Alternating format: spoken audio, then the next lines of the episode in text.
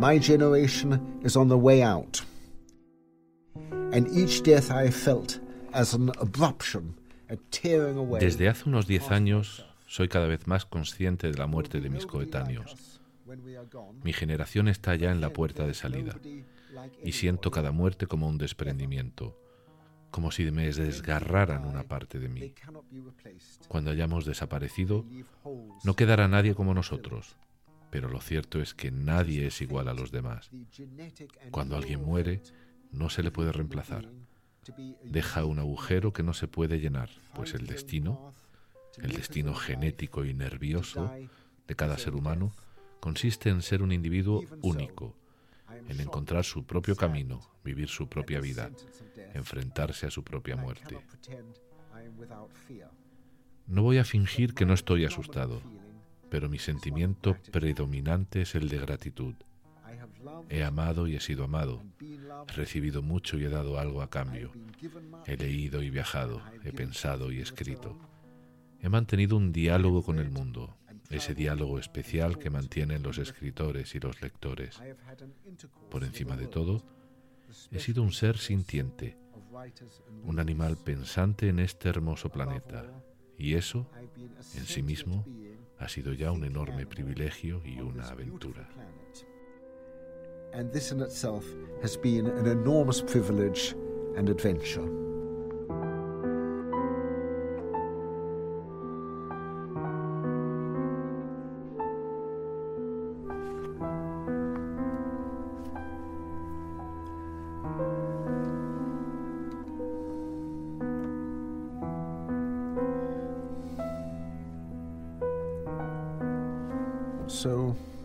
It.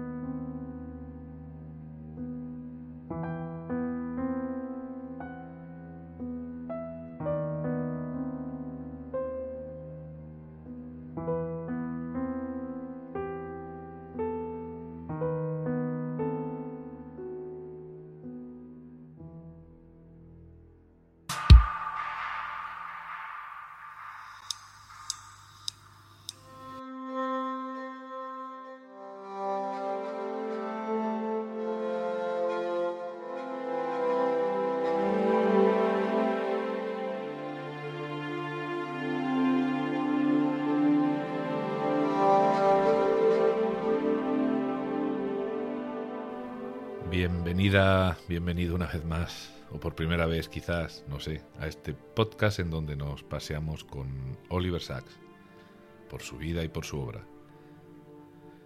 A veces es cierto que las dos cosas se, se nos confunden aquí porque, bueno, su vida es su obra y también viceversa. Y bueno, al menos así es como lo vivimos aquí, sobre todo cuando avanzamos en esos episodios que se basan en, su autobiografía en movimiento. Eh, algo que, por cierto, venimos haciendo en los últimos tres o cuatro episodios y que ahora, como solemos hacer, lo vamos a dejar reposar para ver, bueno, para ver otros aspectos de quién es el poeta laureado de la medicina, y así fue como lo nombró el New York Times. Y bueno, si eres de, la casa, ya sabes cómo hacemos las cosas aquí. Pero si acabas de llegar, pues lo que voy a hacer va a ser invitarte a que te pongas a gusto, a que elijas unos cascos si es posible y te sientas como, como en casa. Mi nombre es Víctor Galván y por si aún no me conoces, pues te diré que estos episodios los hago de noche. Intento buscar ratos donde no haya mucho ruido pero como últimamente los grabo en la ciudad de Punta Negra, República de Congo, a orillas del Océano Atlántico y todo está muy mal insonorizado y los ruidos son vienen por todos los lados, pues no, no, no puedo asegurar, no puedo asegurar la calidad de audio. Me disculpas, me disculpáis.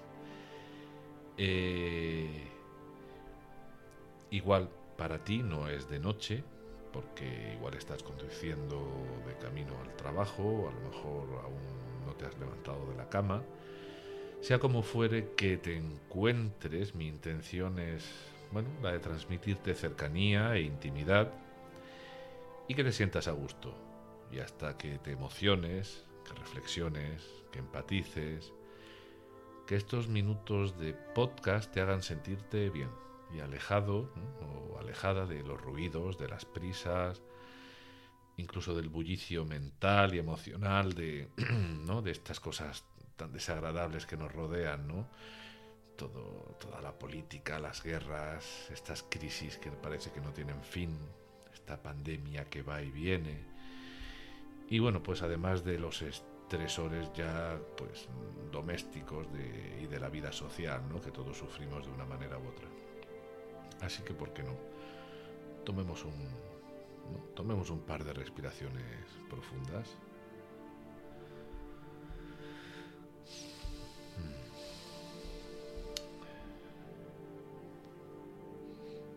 Mm, bueno, como habrás podido leer en, en, el título del episodio, hoy vamos a traer a este episodio a personas muy queridas para Sax.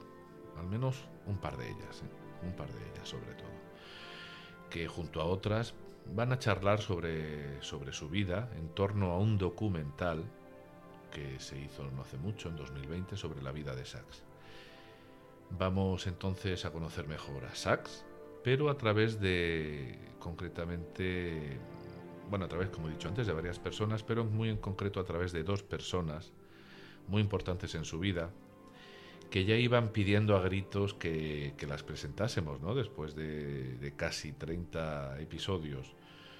Hablamos de, eh, de Kate, Edgar y de Bill, Billy o Bill Hayes.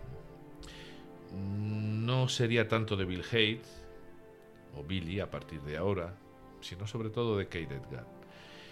Y digo que la presentación de Billy es muy importante, pero no es tan urgente porque, bueno, Billy de alguna manera entró en la vida de Sax ya en los últimos 5 o 6 años de este, pero claro, no es el caso de Kate Edgar, que, acompañó a Sax durante la mayor parte de su vida en Nueva York. Pero sí, los dos, los dos son elementales. Y vamos a hablar de los dos porque este episodio está basado en un vídeo de YouTube, una charla bueno, que hay entre varias personas que se hizo online entre estas personas, evidentemente, están Kate y Billy. Pues a propósito de la publicación hace dos años del documental titulado Oliver Sacks, Su propia vida.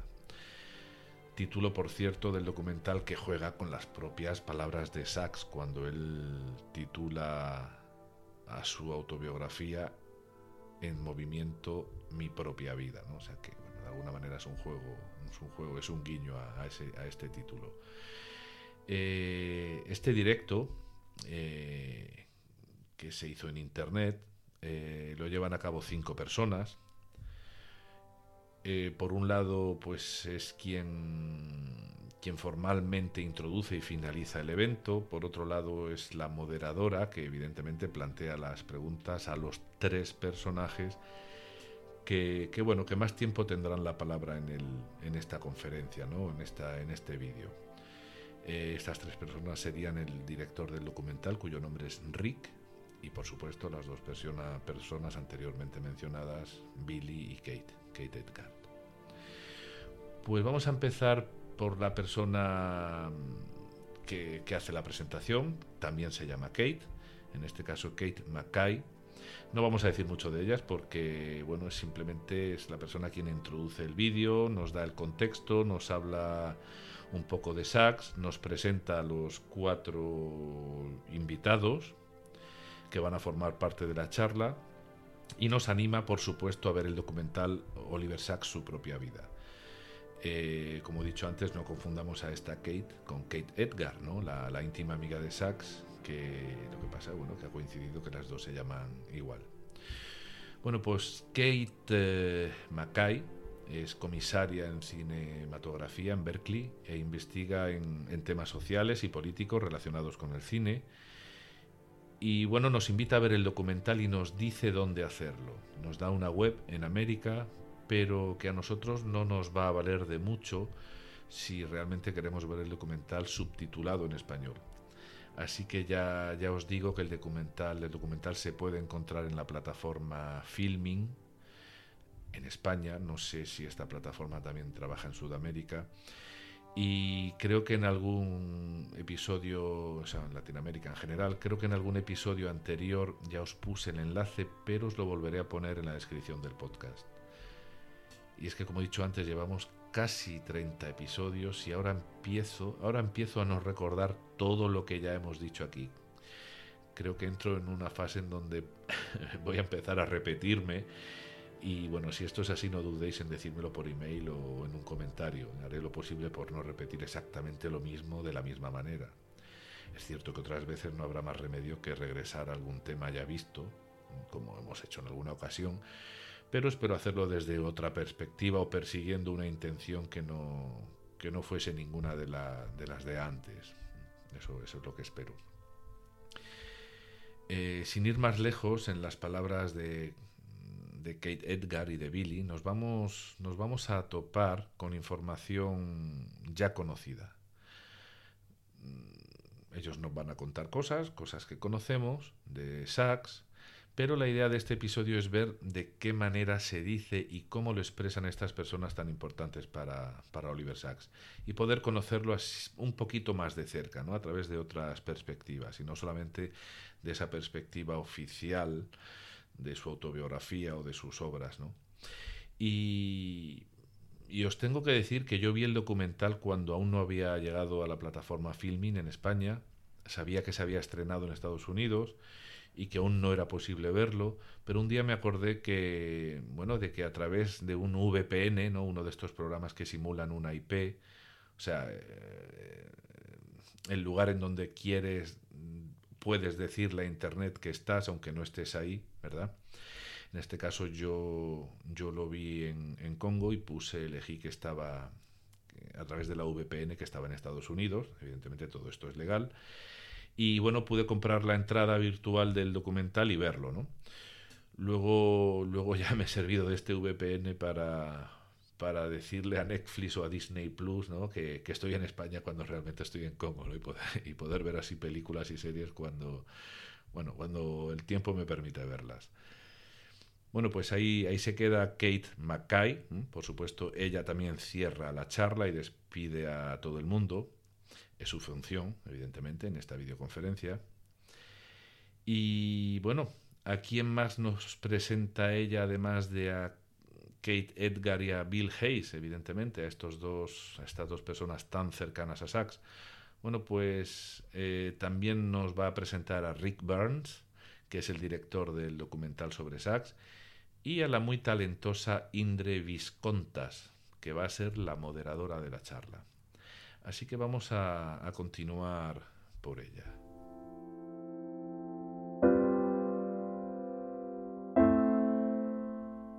Bueno, pues Indre Viscontas. Lo que, hace, lo que hace ella es la labor de moderadora de la charla, como acabo de comentar. Indre es neurocientífica y soprano de ópera, ni más ni menos. Tiene un doctorado en neurociencia cognitiva y es profesora de la Universidad Sí, profesora de psicología en la Universidad de San Francisco y miembro también de, la facultad del, del, conservatorio. Ella dice algo muy bonito sobre su decisión en, de convertirse cuando era joven en neuropsicóloga y además cuenta un episodio muy curioso que, enseguida lo, vamos, a abordar.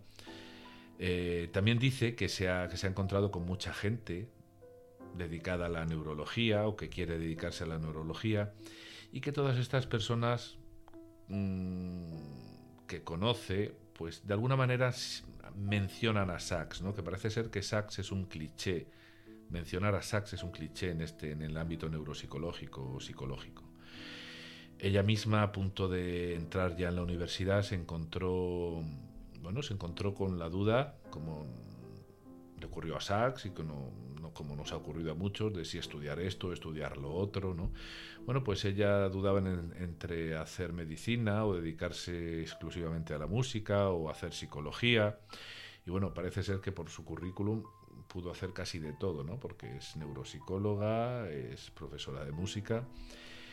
Y bueno, ella dice que tuvo la suerte de leer el libro de Sachs, que ya hemos presentado aquí en alguna ocasión y del que hemos hablado un poco, eh, el libro Un antropólogo en Marte, y que se enamoró de la forma en la que, en la que Sachs contaba las historias, y por primera vez en su vida dice que le escribió una carta a un famoso, así que buscó como pudo la dirección de Sachs y le envió la carta.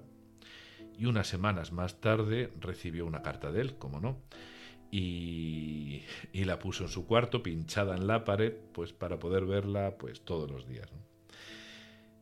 Dice que estaba ya estudiando psicología y un día entró en su habitación un, amigo de la familia que estaba visitando la familia y se asomó, vio la carta pinchada en la pared y le dijo a Indre, anda, eh, ¿conoces al primo Oliver? Claro, ella se, quedó de piedra y bueno, en efecto, aquel señor era primo de Oliver Sacks. Eh, con el tiempo se conocieron en una cena con, estos, con estos amigos de la familia y primos de, de Sachs y dice ella que bueno que estaba entusiasmada de estar comiendo frente a él en, en, la mesa, pero bueno, dice que él no le hacía mucho caso hasta que alguien, alguien en, la mesa le dijo a Sachs, le dijo, Oliver, ¿sabes que Indra es cinestésica? Esto ya lo hemos hablado, ¿no? Cinestésica en este contexto quiere decir que bueno, que hay gente que que tiene los sentidos muy, eh, ¿cómo diría?, muy potenciados y entrelazados unos con otros, ¿no? Entonces hay gente que ve, que ve letras y números y las asocian con colores u olores. Y esto sí lo hemos comentado alguna vez, ¿no? Sobre todo en aquel, aquel libro, aquel libro de Luria. Bueno, entonces dice que, que Sachs se, se levantó de la mesa, salió del salón y llegó con unos papeles que no eran otra cosa que un borrador que estaba escribiendo en ese momento para el New Yorker sobre la sinestesia. Y entonces dice, dice Indra, Indre, perdón, que en ese, que en ese momento, bueno, pues eh, ya, ya empezó ya empezó a hacerle, a hacerle algo más de caso. ¿no? Parece, parece curioso. Eh, sí, parece curioso porque un hombre que parece ser que la gente, entre comillas, normal o sin problemas o sin curiosidades neurológicas apenas le interese y que se vuelva tan atento de repente a cualquier hacia cualquier persona con alguna desviación, ¿no? Y me refiero a una desviación en términos estadísticos dentro de lo que podríamos llamar eh, personas neuronormativas, ¿no? Si es o sea, que salgan de, la, norma, ¿no? Si es que, si es que bueno, se puede aplicar este término de neuronormativo, porque todos, todos tenemos nuestras diferencias, ¿no? Eh, es cierto que no debía ser fácil vivir con alguien así, con alguien como, como Sachs, y bueno, y esto seguro que un poquito más adelante no nos lo dirá Billy, ¿no? sino en este episodio, en el, en el siguiente. Bueno, pues Indre, como moderadora, ¿Qué va haciendo? Pues va haciendo su trabajo, va dirigiendo preguntas a unos y a otros, como es su, cometido, y, en un momento dado se dirige a Rick Barnes, el director del documental, porque al fin y al cabo recuerdo que esta video, este directo, esta videoconferencia se hace con motivo del estreno del documental. Y vamos a pasar entonces al director, a Rick Barnes.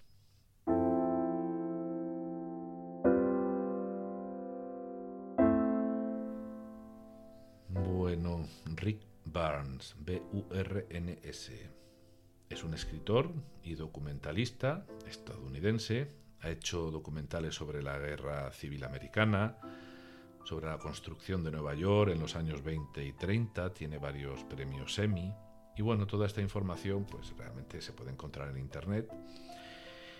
Como también en Internet se pueden ver algunas de sus películas o trailers, si googleamos un poco, pero lo que nos interesa de él es ver que, bueno, qué le responde o qué le dice a Indre cuando ésta le pregunta, cuando ésta le hace preguntas, o lo que es lo mismo, ¿no? qué nos dice en realidad todos nosotros sobre Sachs desde, desde su punto de vista, que es el de un director de documentales, ¿no? que, se va, que se va a encargar de hacer el documental sobre la vida de Sachs sin haber sido antes amigo de él. Eh, Rick cuenta, bueno, cuenta, le responde a Indre cómo, cómo comenzó el proyecto. Fue a través de un amigo, de una amiga común que él tiene con, con, con Kate Edgar, la amiga de Sachs. Esto fue a principios de enero del 15 o a finales del 14. recordemos que Sachs muere a finales de agosto de, ese año, del 15, y, bueno, y casi dos meses después de haber cumplido los 82 años. Entonces Kate le pregunta a Rick si, oye, si podría encargarse de hacer este documental sobre la vida de Sachs, porque se acaban de enterar, se acaban de enterar que el melanoma del ojo, que parecía de Sachs, que parecía haber desaparecido después de las radiaciones, mm, pues había vuelto tras unos años de estar inactivo, ¿no? Y esta vez a través de una, de una metástasis. Eh, en ese momento Sachs estaba terminando su autobiografía y todos se pusieron, todos, sus amigos, editores, mm, su pareja, todos se pusieron a correr, bueno, pues para que el libro que estaba terminando se publicara antes de, su muerte, ¿no? Y se publicaría precisamente a finales de abril de ese año, del 15. Y vuelvo a recordar, Sachs moriría a finales de agosto del 15. Y para que, bueno, pues toda esta prisa para junto con Rick, ¿no? Pues para que el documental pudiese contener imágenes y testimonios de Sachs en vida todavía, ¿no? Rick dice, además de, todo esto que acabo de mencionar, eh, dice algo más o menos así, ¿no? después de traducir y de leer la traducción imperfecta que hace YouTube y de mezclarlo todo un poco. Vamos a ver qué dice.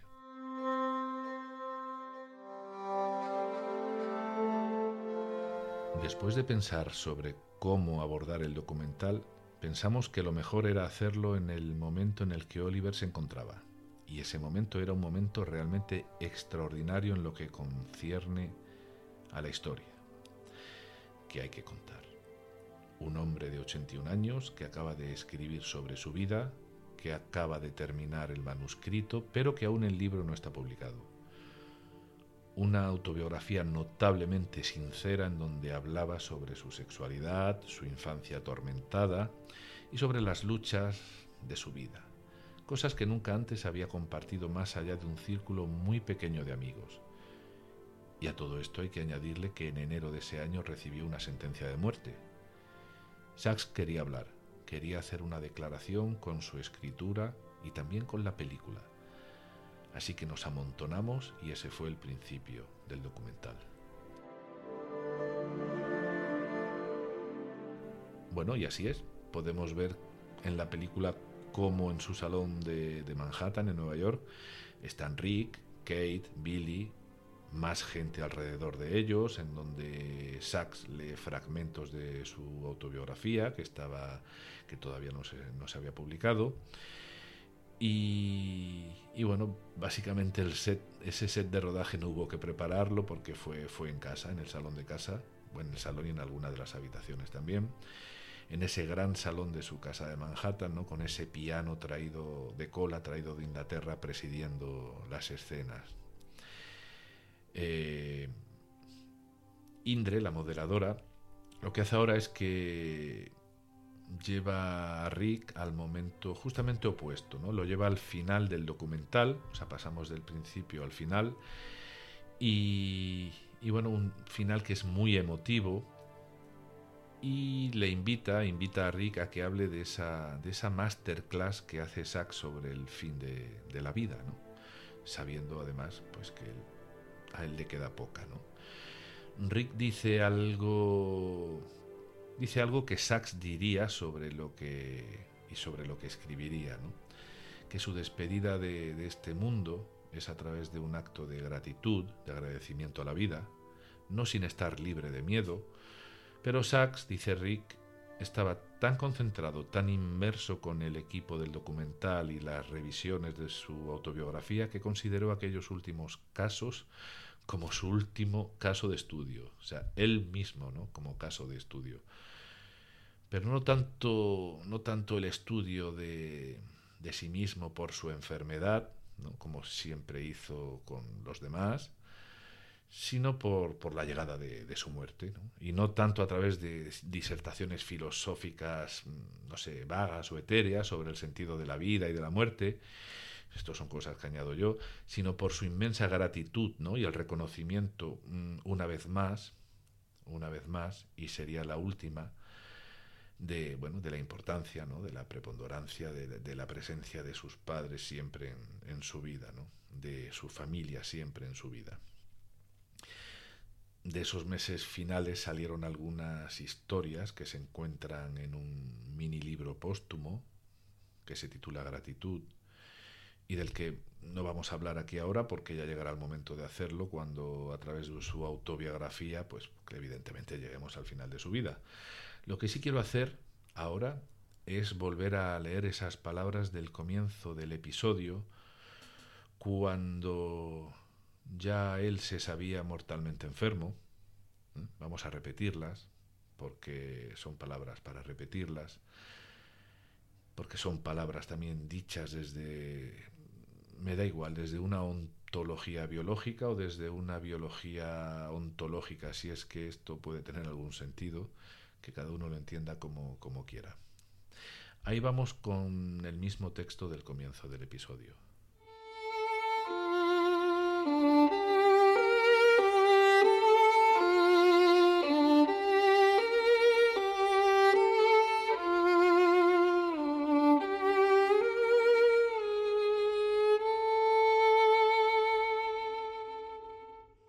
Desde hace unos diez años soy cada vez más consciente de la muerte de mis coetáneos.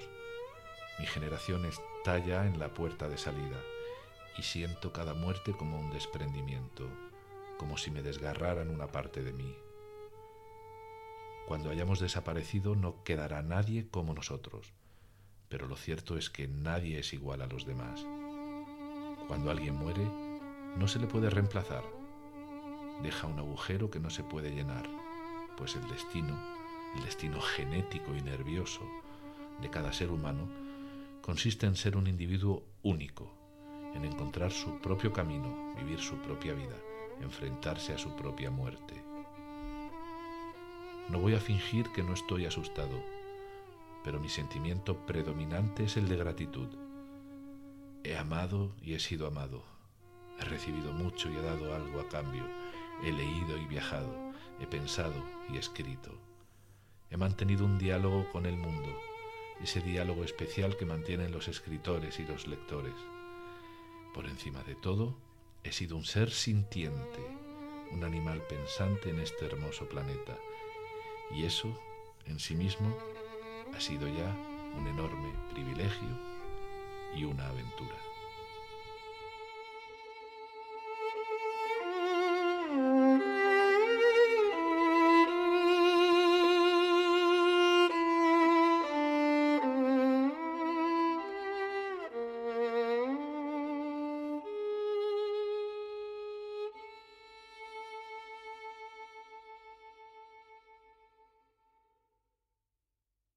Rick Barnes dice que no sabía que Sax era gay hasta que, hasta que llevaban ya unos días grabando en casa.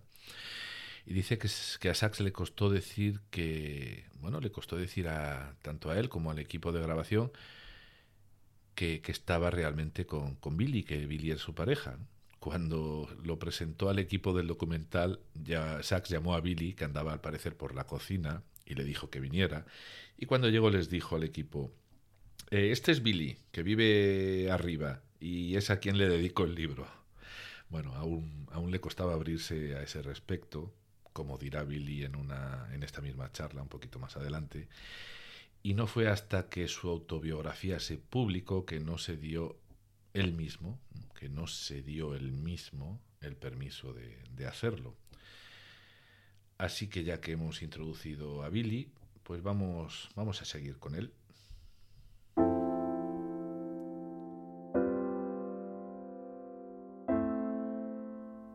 Billy Hayes o Bill Hayes. Es escritor y fotógrafo. No hay que confundirlo con el escritor, actor y director estadounidense conocido por El Expreso de Medianoche, que se llama igual. El Bill Hayes de Sachs es algo más joven. Y en el vídeo podemos verlo sentado en ese salón del apartamento en donde vivió con Sachs en los últimos años, en la biblioteca parece que hay menos libros que cuando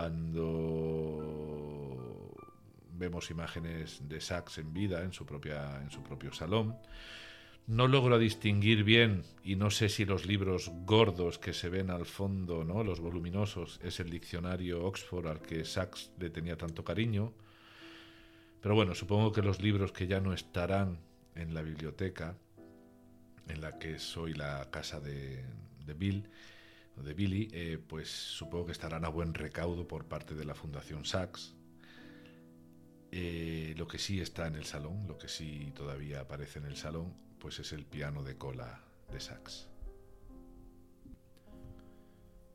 Así que Billy retoma lo que Rick acaba de contar y dice que esa escena del documental, ¿no? en la que presenta Sax presenta a Billy, bueno, como un compañero que vive por ahí arriba, ¿no?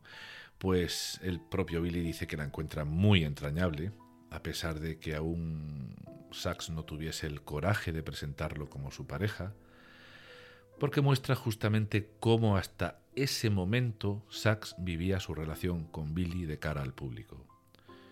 Aún no se había publicado el libro, repite Billy, y bueno, es muy curioso, ¿no? Un Sachs que desde los primeros episodios de su autobiografía, al menos a mí me parece muy curioso, de esa autobiografía que ya tenía escrita, ¿eh? que ya tenía escrita, o sea, que ya había volcado sobre ella toda su vida y de una forma tan explícita esos episodios tan íntimos, tan sexuales con algunos de sus compañeros y algunos de sus amores, pues que sin embargo, que verbalmente en la vida real, pues todavía se, todavía fuese y estuviese tan cohibido, ¿no? y fuese tan miedoso de pronunciar las, las palabras mágicas en voz alta.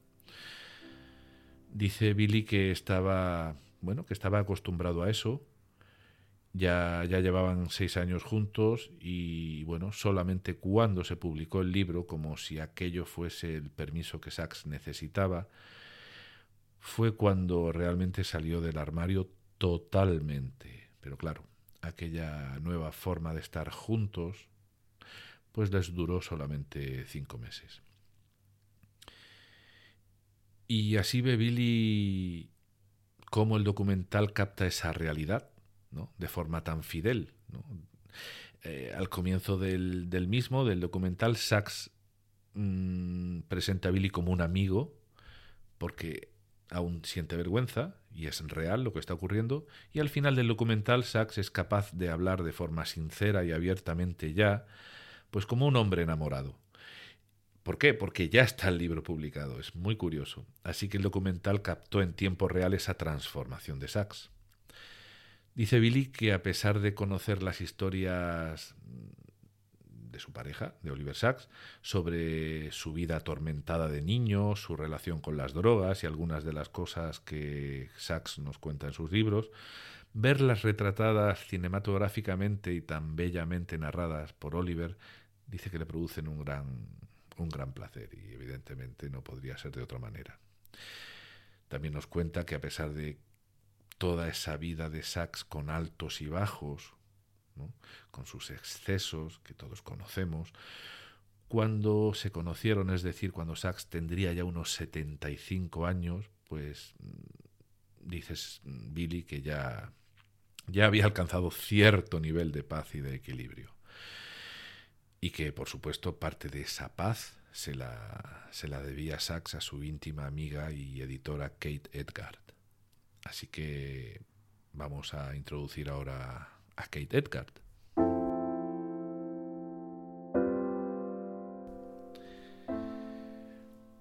A ver, Kate. Bueno, pues Kate Edgar ha sido editora y ha trabajado e investigado al lado de Sachs desde 1983.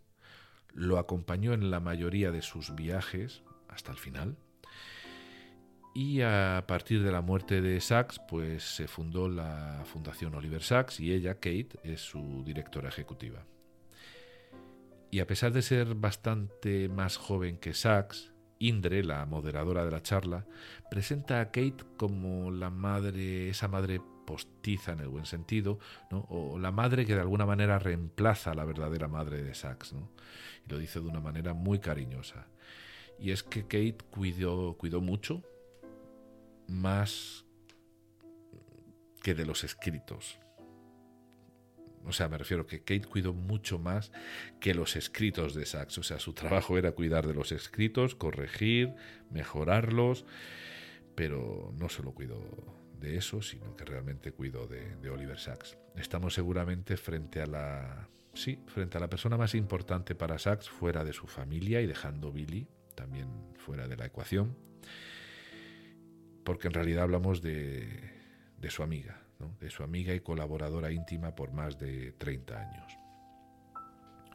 Bueno, pues Kate habla, nos habla y es categórica, o sea, categórica en cuanto empieza, en cuanto empieza a hablar. Dice muy claramente que los comienzos con Sachs en los 80 no fueron fáciles. No era la persona más o menos, eh, aquí coincide con, con, Billy, no era la persona más o menos equilibrada de los últimos años, ni de lejos, pero sí que era la persona más interesante que, más interesante que jamás había conocido mm, nunca ¿no? en su vida. Dice que hasta que no se acostumbró eh, terminaba las jornadas de trabajo con él exhausta de tanta información y tanta actividad mental. Y que y también dice que en cuanto lo conoció sintió se sintió muy atraída por él y en, muchos niveles. También dice algo curioso, eh, curioso e interesante, que se dio cuenta, para esto supongo que hay que tener una especie de sentido especial, que se dio cuenta de que Sachs se prevenía él mismo del tipo de escritura que quería hacer, eh, por miedos o por lo que fuese, y se dijo que tenía que ayudarlo, y se dijo ella que tenía que sacarlo de ahí. Así que es bonito ver cómo Kate eh, pronuncia estas, estas últimas palabras, ¿no? esta última frase, la de sacarlo de ahí, ella sabe solamente ella supongo que sabe a qué se refiere, porque en este momento de la grabación, pues acaba la frase y se queda con la mirada perdida, ¿no? Pienso que, bueno, que solo ella en su memoria podrá recrear aquellos años de cuyos detalles los demás, pues no, no sabemos nada. Bueno, acto seguido, Indre, que sabe muy bien qué preguntar, que para eso, para eso es la que, la que está dirigiendo el, la, este encuentro, pues le dice a Kate que, que nos hable también ¿no? de esas notas a pie de página que eran, bueno, que resulta que eran más extensas que el propio texto. Y, Kate dice que, bueno, que es cierto, que es cierto, pero que las notas en realidad no, no eran pegotes secos, ¿no? Sí, que estaban ahí, no, no para hacer bultos, sino que eran, bueno, eran estaban llenas de sentido, ¿no? que eran maravillosas. A ella misma también le encantan las notas, ¿no? a pie de, página.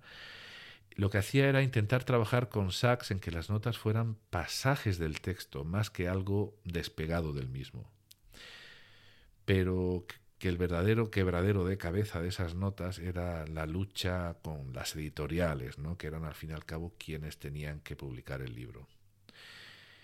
Y dice Kate una cosa muy, muy curiosa, y es que no fue hasta que Sachs comenzó a trabajar para el New Yorker, la revista, que, que aprendió a no, o sea, no fue hasta ese momento que realmente él aprendió a no usar las notas, ¿no? Porque esta revista, esta revista no usa notas a pie de página.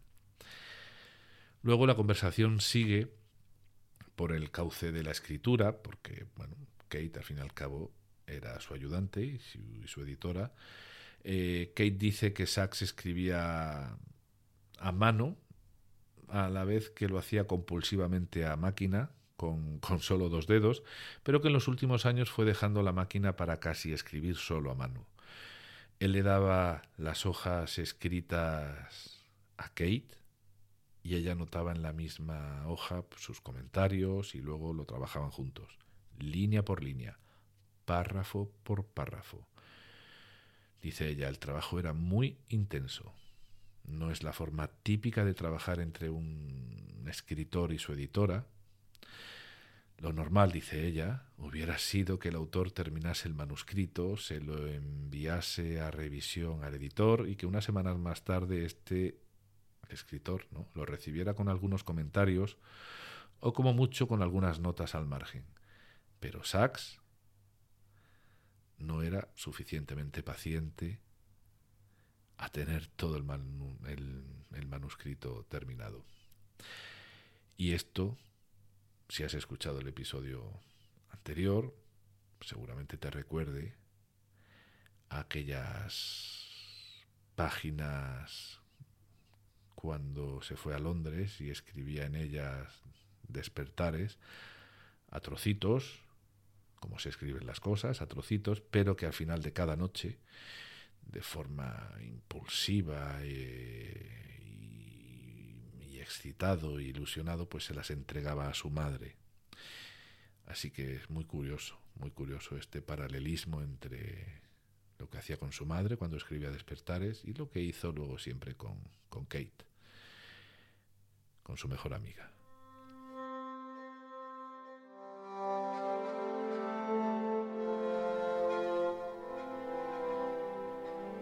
Bueno, pues vamos a ir dejando el episodio, vamos a ir cerrándolo. Eh, como habrás leído cuando has ido a escuchar el episodio en el título, pues esta es la primera de dos partes, así que en el episodio siguiente seguiremos con esta charla. Solo, solo avanzo que una vez que, bueno, que los tres ponentes han sido introducidos y han respondido a las primeras preguntas de Indre, bueno, pues se vuelve a respetar el, orden de participación y Rick vuelve, vuelve a aparecer y vuelve a hablar. Entonces esto ya lo abordaremos, lo abordaremos en el siguiente episodio. Veremos a ver qué nos qué queda porque estas tres personas nos hablen, ¿no? nos cuenten sobre, sobre Sachs, siempre bueno, pues en relación a su al documental. Pero lo que me maravilla es la manera en el que los participantes respetan sus turnos, ¿no? Dejan, dejan que el que tiene la palabra hable. ¿Eh? Como mucho hay algún asentimiento sonoro, un ajá o alguna sonrisa sonora, ¿no? que hace que, bueno que se active la pantalla de la persona que ha emitido ese sonido, ¿no? Ya sabemos cómo son estos softwares como, como Zoom o Google Meet y todos estos, ¿no? Que, lo que hacen es que presentan automáticamente en pantalla a la persona que está emitiendo en ese momento un sonido. ¿no? Y qué lejos, ¿verdad? Que está esta manera de hacer uso de, la escucha activa y, del, y del respeto al turno del otro y no como bueno como muchas veces no sé como lo que ocurre en nuestras charlas no no sé si decir a lo latino o a lo mediterráneo no lo sé. Eh, yo sé que en España ocurre en la tele mucho, mucho, y entre nosotros, supongo que en Italia también, que también tienen esta, estas formas impulsivas de, hablar. También ocurre en la televisión francesa, pero no, no tanto. Estos atropellos que se hacen entre personas que están charlando, ¿no? Y podrás pensar que bueno que esto no ocurre aquí porque realmente aquí no hay posiciones encontradas, ¿no? No, no están contraponiendo ideas que, que supongo que en ese contexto sería donde uno es más, más, más vehemente, ¿no? Pero, pero es que incluso nosotros cuando hacemos intervenciones grupales sobre temas en común, en, los que estamos todos de acuerdo, hecho, pues también somos muy, muy impulsivos y nos atropellamos los turnos de palabra. Y lo digo con conocimiento de causa, ¿eh? porque yo, yo lo hago, lo he hecho, pero también es cierto que cada vez me fijo más cómo, cómo lo hago, cómo lo hacen los demás e intento, intento controlarlo. A veces es muy molesto. En fin, eh, ya se ha dicho en más de una ocasión que en el el podcast que la información que vamos a traer aquí no vendrá solamente de la autobiografía de Sachs, ¿vale? con esto, con esto termino, o de sus libros, con sus casos extraordinarios, sino que vamos a aprovechar también, ¿no? como hemos hecho en alguna otra ocasión, a recurrir a prólogos donde él ha escrito, o recurrir a otros libros que traten de él, o como en este caso, ¿no? a vídeos, hay muchos vídeos en internet muy interesantes en cualquier caso, la idea es encontrar información sobre Sachs, poder intercalarla para no hablar siempre de lo mismo y que bueno, que al fin y al cabo pues sea noticia y sea de interés para, para nosotros. Por supuesto también habrá paseos informales como el que ya hemos dado por la playa de Endaya en el episodio 25 y aquí voy a hacer autopublicidad. Si no lo has visto en su versión con imágenes en YouTube, te animo a que lo hagas. Episodio 25. eh, algo así como paseando un paseo con Oliver Sacks por la playa de Endaya, creo que se titulaba. Eh, ya sabes que este podcast existe también en versión YouTube. Basta con escribir en la lupa de YouTube Paseando con Oliver Sacks. Zas, y ahí lo tienes. De todas formas, pondré el enlace en la descripción. Y bueno, y te puedes suscribir porque más adelante va a llegar algún episodio también, ¿no? con algún paseo. Concretamente el siguiente, no sé cuándo será, pero va a ser por, por París. Así que ahora sí, te mando un abrazo allá donde estés y te agradezco que hayas, que hayas llegado hasta aquí, hasta este punto del episodio. Y nada más, nos vemos, nos vemos en 15 días. Cuídate mucho. Chao, chao.